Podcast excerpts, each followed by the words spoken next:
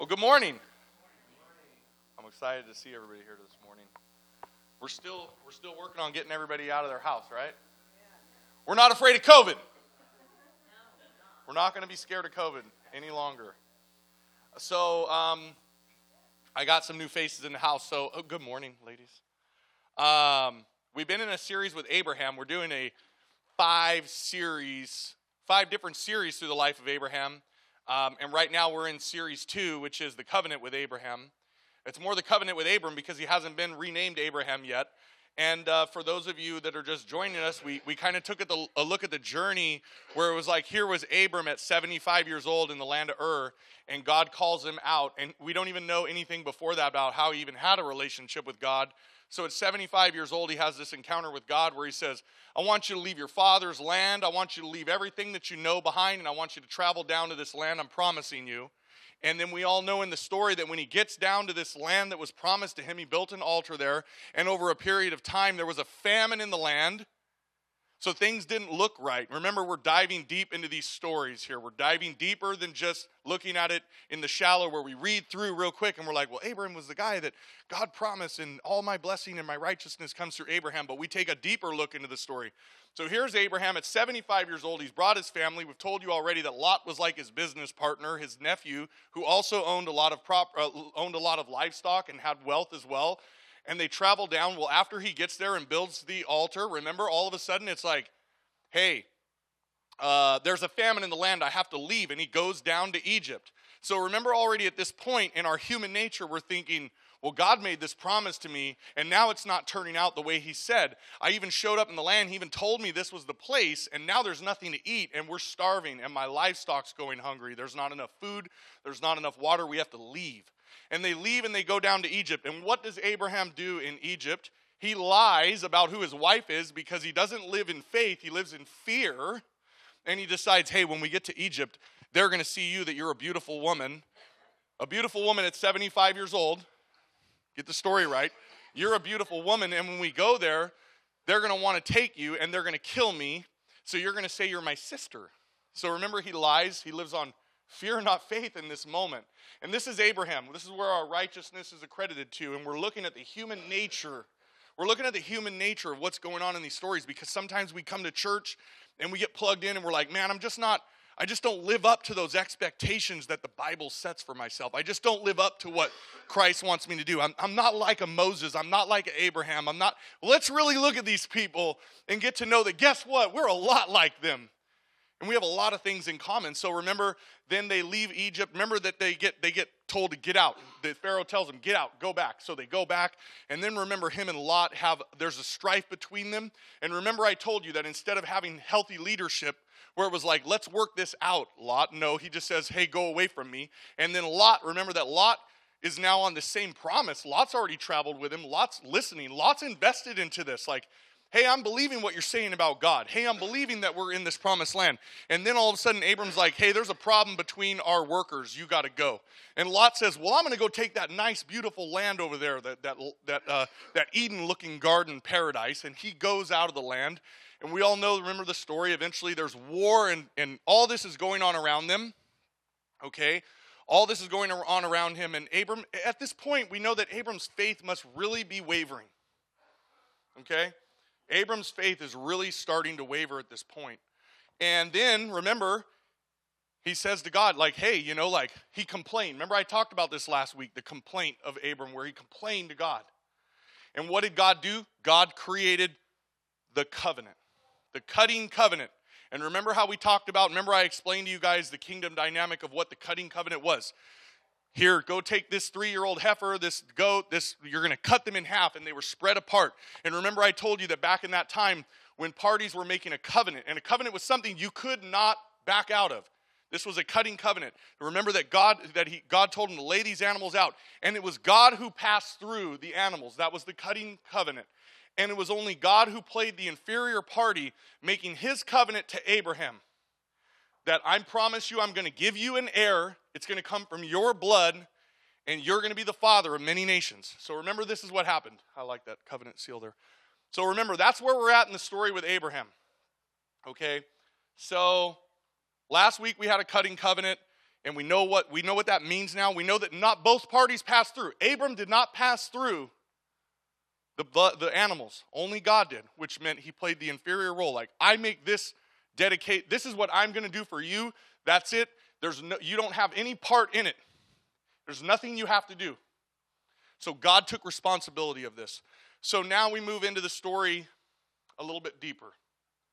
So um, I like to look at it like I like to look at it what we go through in today's society. I feel like I feel like we're taught in today's society that you're in control of your own destiny. Right? That's what we're that's what we're telling ourselves, right? That's what they're teaching our children in public schools. They're in charge of their own destiny. And as believers, we do believe that to an extent. Because I wrote in here, I believe as parents, believers or non believers, we feel we can guide our children into our destiny, but more so as believers rather than non believers. We want to force that will, you know, like we want to live out our dreams and all the things we didn't do through our children, right? I did. I wanted to push my kids to go do everything I didn't do. I wanted my kids to do way better than me. I said, I said it last week when I was messing with Skip a week or two ago, and, and Christian was over here playing music, and I said, Are you better than your dad yet? You know, that's what every every father we want our children to be better than us. We want our son to be better than us. But our but our ego doesn't want to say that out loud, right? We don't want to say that we want our, you know, you're better than me. No, we just can't do that. So um how about uh so how about when I take a look at this story that we're going to move with Abram today? It's, you know, we're talked about I talked about it yesterday. I talked about waiting on God's promises. Because at this point, God, Abram is seriously in the waiting phase. And it's funny, us as a church uh, on our council, we're, we're looking at doing something with our audio and our audio video. And we've been talking about this for six months plus. And we've come up to these frustrating points as a church council. Like, what are we going to do? We have the funds, we have these ideas, we have these plans, we know everything we want to do. And for some reason, the trigger keeps not getting pulled and we're waiting we're waiting for this we're waiting for that we're trying to reach out to this person we're trying to reach out to that person and i think that kind of what conclusion that we're coming to is that it's not time yet and we're still waiting on god to fulfill what he's going to do in that area of our church and until god does it we're just going to sit back and we're going to keep showing up every week and we're going to be faithful and god is going to show up one day and the right person's going to come and all of it's going to get taken care of okay but we have to trust and believe that but see, up to this point, we've all kind of been like, well, here's what I think we should do. Well, here's what I think we should do. Well, here, here's what we're going to do. Here, it's like we're, we're, we're, we're trying to let God be in control, but we're also kind of forcing our own will on it, you know? And it's like, how much, how much of that are we doing in our own lives today? How much of that are you doing in your own life today? I, there's areas in my life, I'm a pastor. There's areas in my life right now where I'm trying to force things to happen. There is. It's just natural. It's a natural part of what we do but we got to really look inside of what's going on in the heart and why. We have to ask ourselves the why. Why, why am I trying to force my will and not waiting on God's promise? You know, I, I, I'm, not a, I'm not big on, Lord, do something with my life. God, God gave me a vision through His Word today that He's going to do something with me. So I'm going to sit on this couch and never move. And I'm going to wait for that to happen. That's not the way it works, okay? You take a look at the Bible, Every person that God called was doing something when they were called. Every one of them was doing something when God showed up. Saul was on the road to Damascus. He was a Christian hunter. I call him a Christian hunter. He was on the road to Damascus when God showed up. You know, Moses was out tending flock, and God showed up in a bush. Everybody that God had a promise in their life was working and doing something when God finally showed up. So don't sit on the couch and wait for God to do fulfill these promises in your life. You got to stay busy. Okay? So but how about when we want it so bad instead of trusting God as he promised, we take it into our own hands? You know, we're like we're like I believe, I, I feel that, you know, I'll give you an example. I feel that God's going to bless me financially. So you quit your job and you start applying for these jobs that you're not going to get. Why would you do that? It doesn't make sense, right? I've known people to do weird things like this. And I don't like the word weird. I'll use the word strange. I've known people to do, no, they were crazy things. That's crazy, right? Quit your job. Okay, I've got a funny story. So you see, I'm saying the weird, weird, strange, crazy. Are you ready? I did this 10 years ago. 10 years ago, I did it. I was depressed in my job. Now, God showed up because I put the next, because the work was going on. I may not have seen it that way. I quit my job in the middle of the night, came home, told my wife I quit my job. My wife said, You go out on the porch and you don't come in this house until you have a new job. I ended up with a new I ended up with a new job immediately, like within a few days. In the industry I'm in now, and we're totally blessed. But it's just like, who does this stuff, right? I mean, I'm, not, I'm not recommending anybody to go home tonight and quit your job and say to yourself, well, that happened to Pastor Chris. We're not, I'm not trying to say go out and do that, okay? Because it's not a good idea. It was, it was definitely scary. No.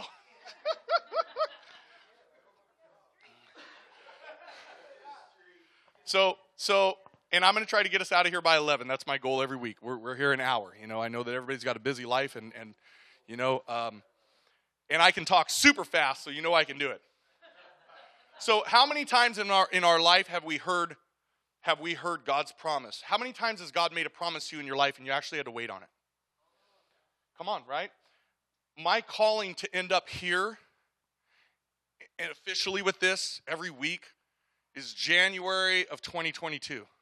The first time I ever had somebody look me in my face and say, Chris, you're going to be a pastor one day. I can just see it. I speak it on your life. Was like 15, 20 years ago. You know how many times I wanted to push that to happen sooner? Like, you know, one day that's going to happen to me. One day that's going to happen. But, but guess what I did? I waited. And all that I did was I was faithful to everything that ever popped up when someone said, "Hey, do you want to do this?" And I said, "Yes." "Hey, do you want to do this?" "Yes." "Hey, we're we're uh, oh, you're answered prayer for us." We were getting ready to want to step out of this ministry, and you and your wife showed up at just the right time. Do you want to take this over? And we've just been faithful to every small thing, and we never pushed. I never pushed it because I was afraid, right? I'll be honest, I'm afraid. And guess what? I said it when I took over here. I'm afraid, and that is exactly where God needs me to be because if I'm afraid, I'm going to lean on Him and it's not going to be Chris.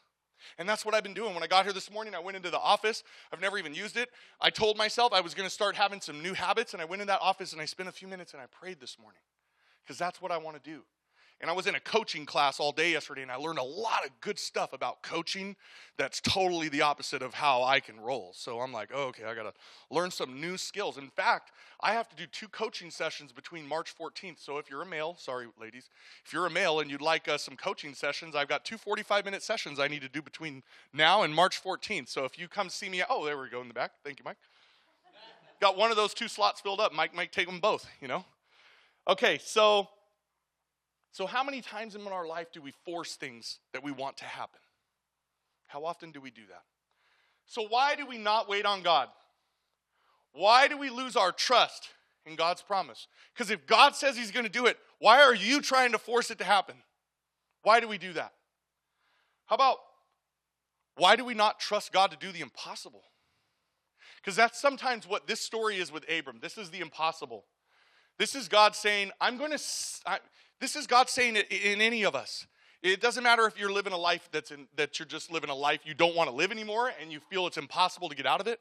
You feel that you're in a job that you can't stand and you just feel it's impossible to get out of it, but God's let you know it's going to be okay, which is maybe a sign that it's going to change or that boss that you work for, the situation's going to change. These are things that sometimes you look at like it's impossible. That guy's not going anywhere. I can't stand him. I could work with this guy all day. You know, like there's certain things in our life that we just see that it's impossible. It's like, that's not going to happen. But why do we not trust God? When we look at this story, we know that we, we learn that we need to trust and that we need to believe in that promise because that's what God did. He made a promise. So, Genesis 16, 1 through 16. I've been going a chapter at a time as we've been working through Abram here. It is in your uh, bulletin if you wanted to follow along. It says, Now Sarai, Abram's wife, had borne him no children and she had an Egyptian maidservant whose name was Hagar. So Sarah said to Abram, See now, the Lord has restrained me from bearing children. Please go into my maid. Perhaps I shall obtain children by her.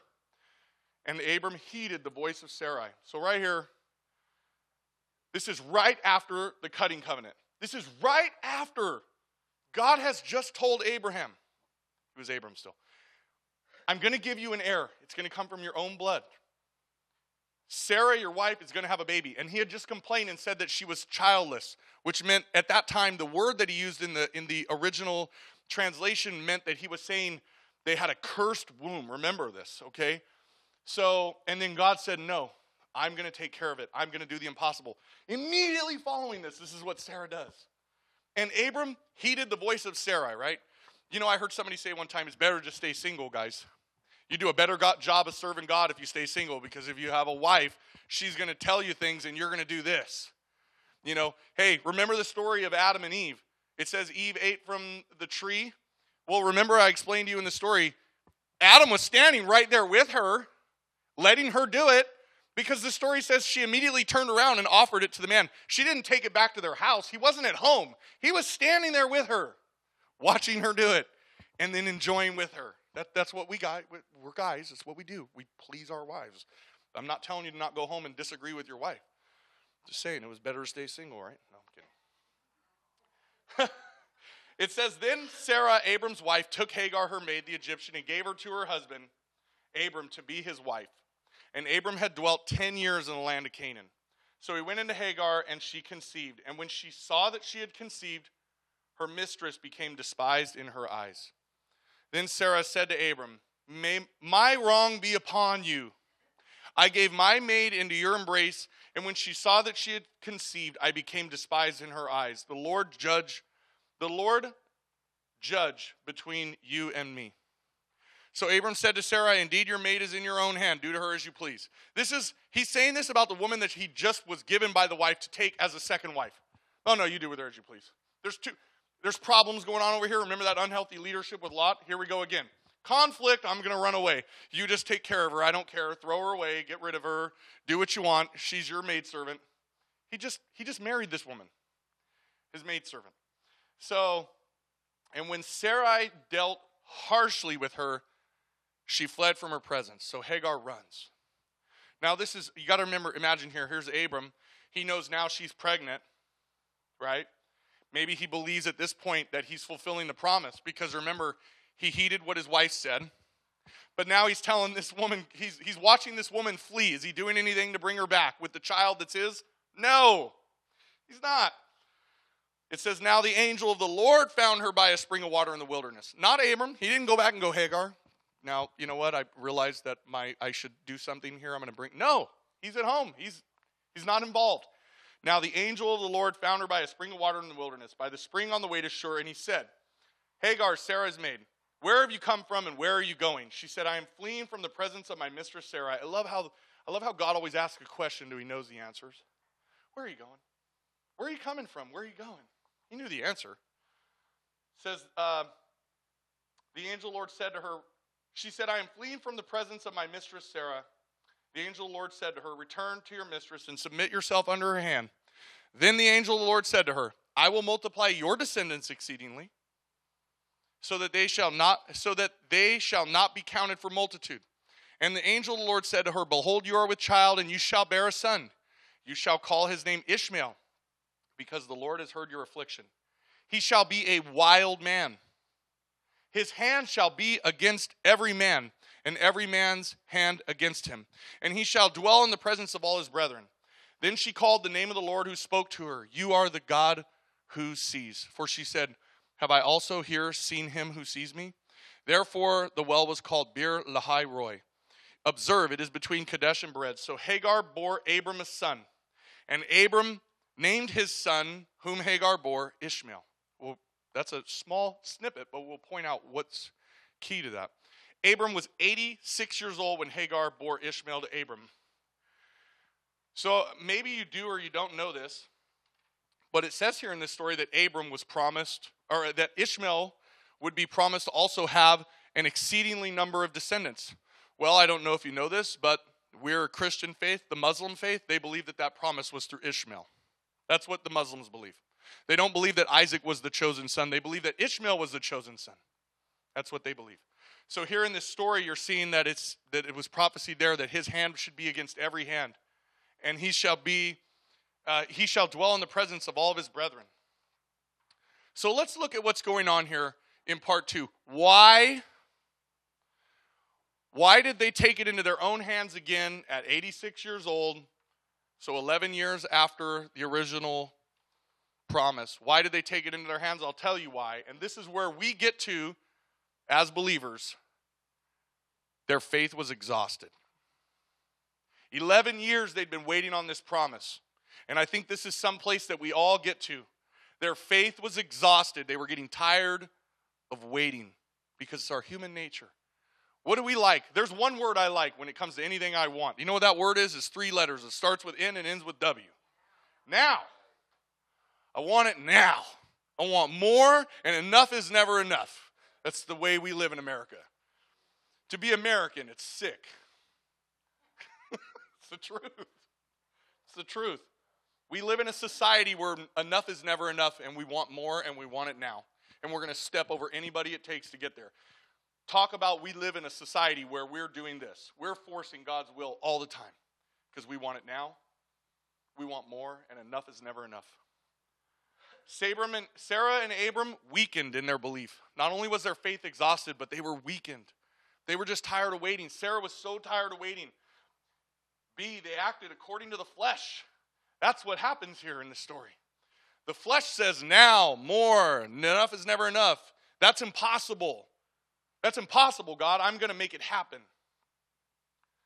They acted according to the flesh. See, in, in Genesis 16, 2 through 4, Sarah said to Abram, See, now the Lord has restrained me from bearing children. She didn't believe. Her faith was exhausted, her belief was weakened, and that she acted to the flesh. Please go into my maid. Perhaps I shall obtain children by her. I give up. I'm tired of waiting. I don't believe it. That's what she did. Look at Galatians 4 23 and 24. But he who was of the bondwoman was born according to the flesh, and he of the free woman through promise. The bondwoman was Hagar, the free woman was Sarah, the promise. Which things are symbolic, for, there, for these are the two covenants the one from Mount Sinai, which gives birth to bondage, which is Hagar. So let's look at a kingdom dynamic here in that story.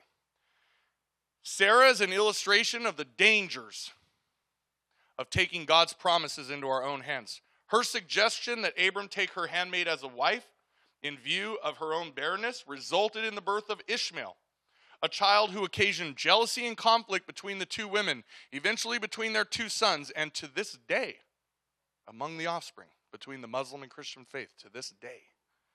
That's the danger of taking it into your own hands. So, two, the flesh led to what? Hagar's mistreatment. This was the new wife. Now she was being mistreated. Why? Because we listen to the deeds of the flesh rather than trust the promises of God. Sarah was now what? More unpleased with herself. She was unpleased with the fact that she couldn't have children, but now that she went around God and tried to force this will, she became more unpleased. You could see it when she says, My wrong be upon you. I gave my maiden your embrace, and when I saw that she conceived, I became despised in her eyes. So now she was more unhappy. That's what happens when we try to take God's will into our own hand. That's what happens when we force God's will and we force the promise. That's what happens. What happens? We become more unhappy. It doesn't get better. I want more. I want it now. It does not make it any better. You don't get more, you get less. What happens in uh, what happens in the story here? God intervenes to make things right. We see this time and time and time again. I don't want to tell you that every bad decision in your life is going to be okay, but what however, what I can tell you from personal experience, just like this story, is that God has taken every wrong I've ever done and somehow turned it into a right. Why? I don't know because his hand was upon me, because this was his plan for me to show up here one day and end up at the rivers. Whatever, I don't know. I can't explain it. But what I do know is that I've done a lot of these kind of wrongs, and God has always found some way to make it right. Strange, but that's what God can do. That's what God has the power to do if you trust Him. Why? Because you have to repent, you have to realize you were wrong, you got to trust God. You're going to go through some pain, some discipline, and then God can fix it. Okay? But if you don't go through that process, that wrong just remains a wrong. Okay? So, what does God do in this story when he intervenes to make things right? Well, the first thing that he does is he makes a promise to Hagar, to the bondservant. God makes a promise to her. Okay? He promises her that she's going to have a son and that he's also going to be a father of a great nation and there's going to be a lot of people. He's going to have an exceedingly abundant thing, but she but he also tells him tells her he's going to be a wild man and his hand's going to be against every man and every man's hand against him and he will live amongst his brethren, which was the Israelites. Okay? So he prophesies in that that that nation's rebellion. See that in the story? By saying that his hand will be against every man and every man's hand will be against him, and he'll be in the presence of his brethren, talks about it prophesies that rebellion, that rebellion that we deal with today between the Muslim and Christian faith. You know, there's that rebellion.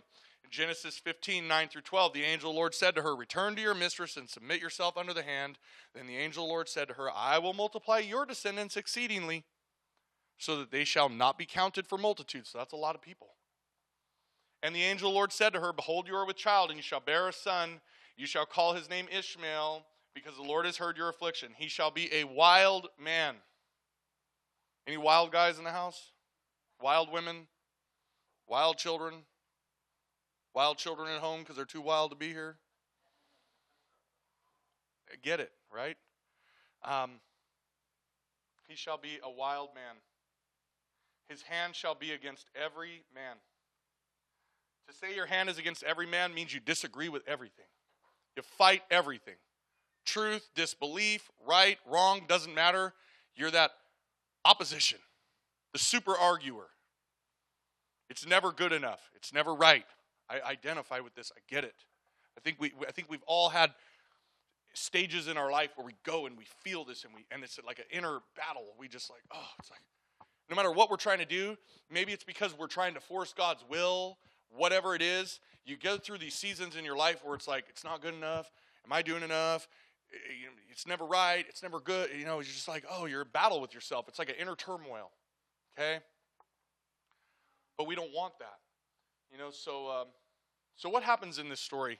Again, after God intervenes and God makes things right, now that God has gotten involved and Hagar's been sent back to the to the village, and he's like, "Oh, you know, it's not mentioned in the story here, but let's look into the let's look into this. This is the woman that your wife just gave to you because your wife was afraid she wasn't going to have the promise. Your wife was afraid she wasn't going to bear you a child because you're in your 80s now.